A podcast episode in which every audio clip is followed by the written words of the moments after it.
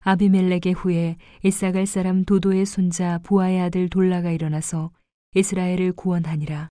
그가 에브라임 산지 3일에 거하여 이스라엘의 사사가 된 지 23년 만에 죽음에 3일에 장사되었더라. 그 후에 길르앗 사람 야일이 일어나서 22년 동안 이스라엘의 사사가 되니라. 그에게 아들 30이 있어 어린 낙이 30을 탔고 성읍 30을 두었었는데 그 성들은 길르앗 땅에 있고 오늘까지 하본 야일이라 칭하더라. 야일이 죽음에 가몬에 장사되었더라.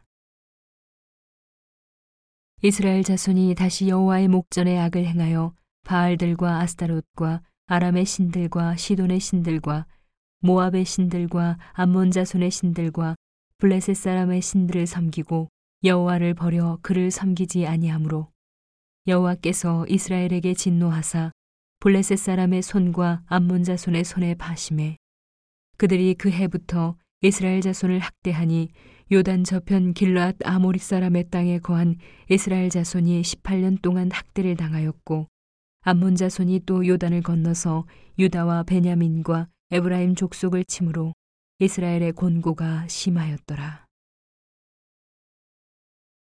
이스라엘 자손이 여호와께 부르짖어 가로되 우리가 우리 하나님을 버리고 바알들을 섬김으로 죽게 범죄하였나이다. 여호와께서 이스라엘 자손에게 이르시되 내가 애굽 사람과 아모리 사람과 암몬 자손과 블레셋 사람에게서 너희를 구원하지 아니하였느냐 또 시돈 사람과 아말렉 사람과 마온 사람이 너희를 압제할 때에 너희가 내게 부르짖음으로 내가 너희를 그들의 손에서 구원하였거늘 너희가 나를 버리고 다른 신들을 섬기니 그러므로 내가 다시는 너희를 구원치 아니하리라.